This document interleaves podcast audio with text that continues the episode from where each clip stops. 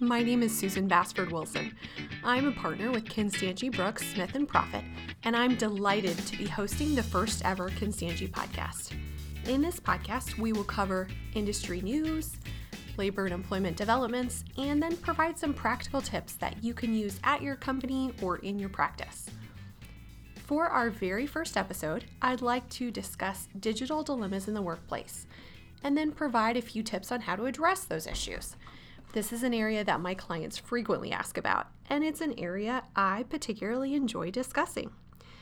So, briefly, we're going to talk about pre employment dilemmas, digital dilemmas related to current employees, and then a few issues that could arise after someone leaves your employment.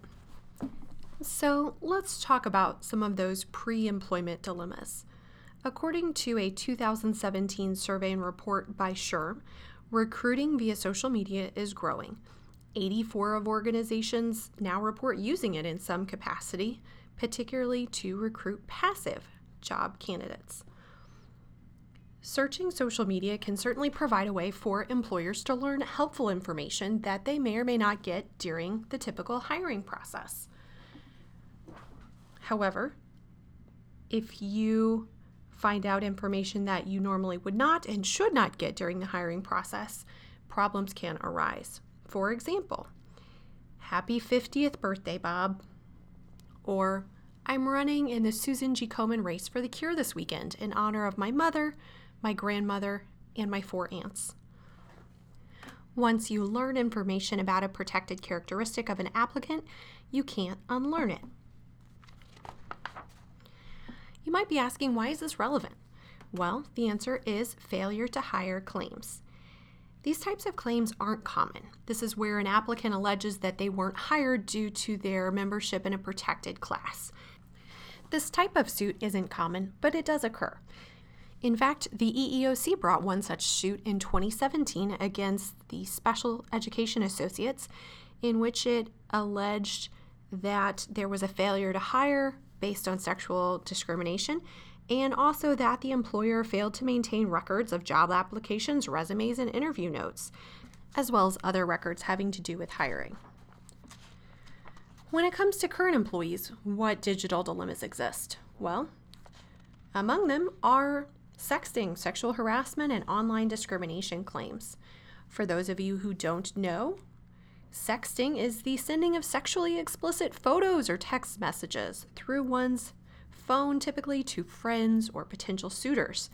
And this behavior is very prevalent. According to a 2015 survey by several professors at Drexel University, um, 88% of participants reported having ever sexted, and 82% of participants reported they had sexted in the past year and that was a survey of 870 participants in the US who ranged in age from 18 to 82. That's 8 out of 10 people.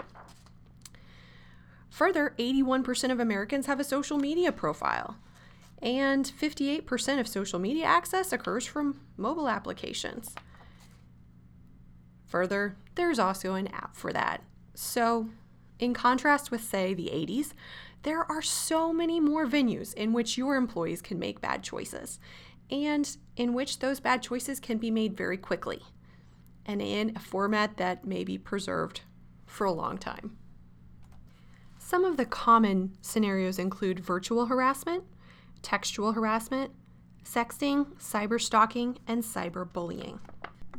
And no discussion of social media would be complete without a mention of the National Labor Relations Board involvement with this subject. In about 2010 or 2011, the NLRB began to issue mem- memorandums about what constituted protected concerted activity on social media and what you could and could not discipline employees for. Section 7 provides that employees have the right to engage in concerted activities for the purpose of collective bargaining or for other mutual aid or protection. And this section applies to all employees, regardless of whether or not they are involved in a union. However, fast forward to 2018, we've seen some new activity from the General Counsel of the National Labor Relations Board, and it has involved a mandatory review of many of the NLRB's decisions during the Obama presidency. That includes some of the decisions involving handbook policies, as well as protected concerted activity. Thus, we tend to think the tide is changing on that issue. Another issue that I like to discuss with my clients is the issue of data security. What happens if your employee leaves his or her cell phone in a cab? What happens if they leave a laptop in the airport? What happens if they use the unsecured public Wi Fi at McDonald's?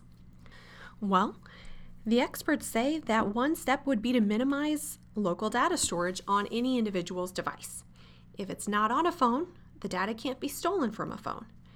If data is stored locally, then the expert suggests limiting access to that data, requiring strong passwords on every device with company information, and also protecting that device physically.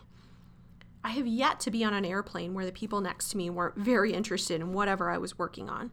So it's always good to advise your employees to not look at protected health information or trade secrets in an environment where someone else could see that information. And finally, plan for device loss or employee termination. We always hope that every employee leaves every company on good terms.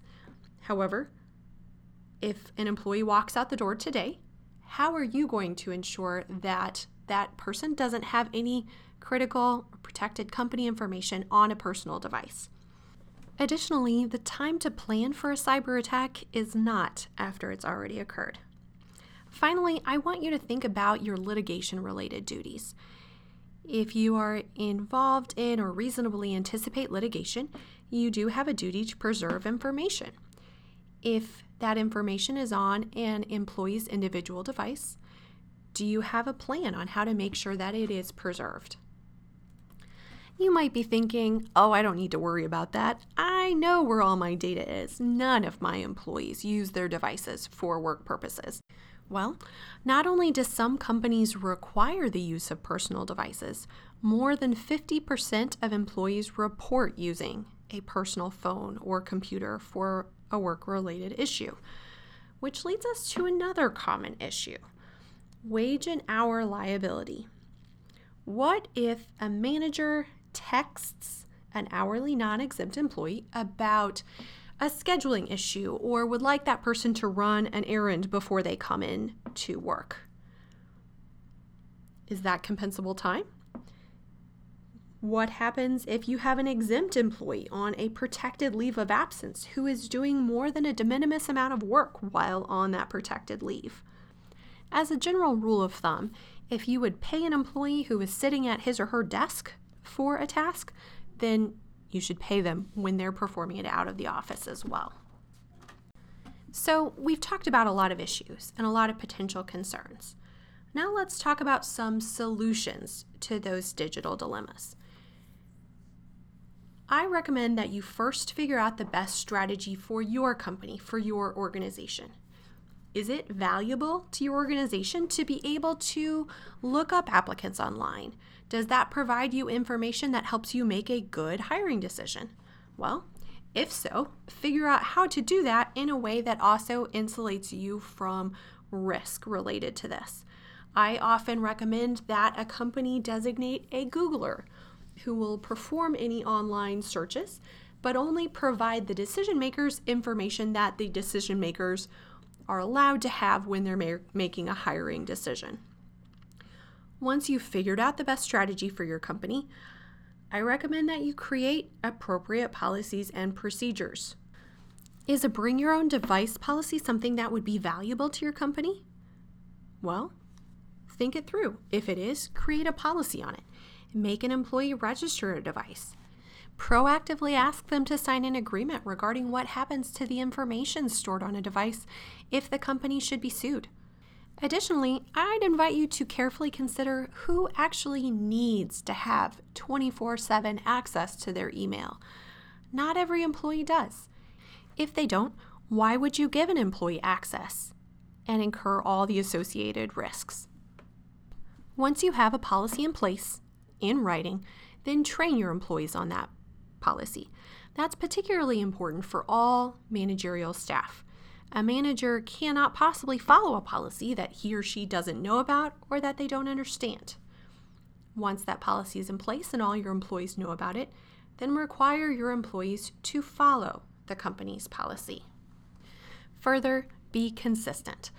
I would suggest that it is not an excellent idea to Google one applicant out of 100.